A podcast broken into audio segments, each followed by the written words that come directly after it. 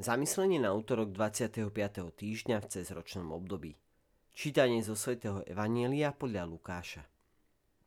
Za Ježišom prišla jeho matka a bratia, ale pre zástup sa nemohli k nemu dostať.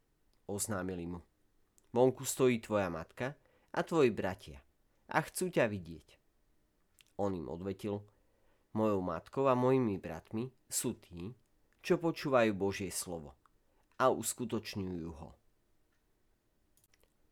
Dnes si môžeme prečítať krásny úryvok z Evanielia. Ježiš neprejavuje neúctu k svojej matke, pretože ona ako prvá počula Božie slovo a on, ktorý je Božím slovom, sa z nej narodil.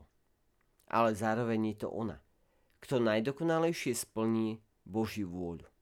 Keď hovorí, hľa služobnica pána, nech sa mi stane podľa tvojho slova. Tak znela je odpoveď anielovi pri zvestovaní. Ježiš nám tiež hovorí, čo máme robiť, aby sme boli ako jedna rodina.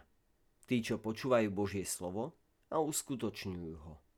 Aby sme ho počuli, musíme sa k nemu priblížiť, ako to urobili jeho vlastní príbuzní, keď išli tam, kde bol on. Ale nemohli sa k nemu dostať kvôli zástupu. Potom sa však pokúsili dostať bližšie. Pri približovaní sa k Božiemu slovu by bolo vhodné, aby sme si položili otázku, či bojujeme a snažíme sa prekonať prekážky, ktoré stále nachádzame na ceste. Venujem každý deň niekoľko minút čítaniu, počúvaniu alebo premyšľaniu nad Svetým písmom. Svetý Tomáš Akvinsky nám pripomína, že musíme neustále rozímať nad Božím slovom. Toto rozímanie je mocnou pomocou v našom boji proti hriechu a napokon zotrvávať v slove. Nestačí počúvať slovo. Ak sa chceme stať Božími príbuznými, musíme ho aj uskutočňovať. To, čo nám bolo povedané, musíme uviezť do praxe. Preto by bolo možné, dobro, možno dobré položiť si otázku, či sa poslušne správame len vtedy, keď nám to, čo sa od nás žiada, práve vyhovuje. A je to pomerne jednoduché.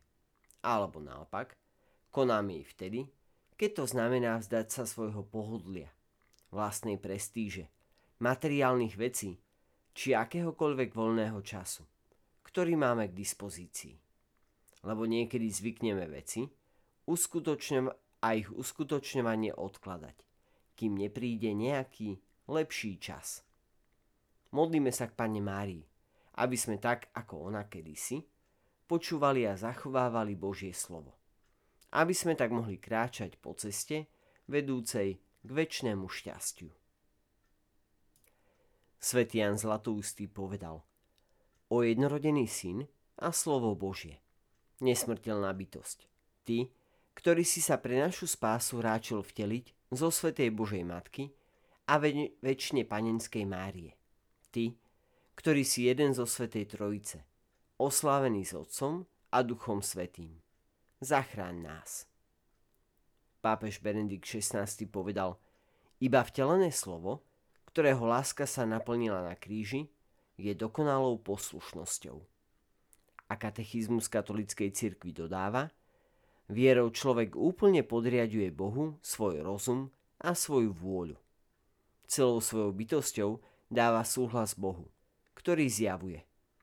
Túto odpoveď človeka Bohu, ktorý zjavuje, nazýva Svete písmo poslušnosťou viery. Milí priatelia, želáme vám krásny a požehnaný deň.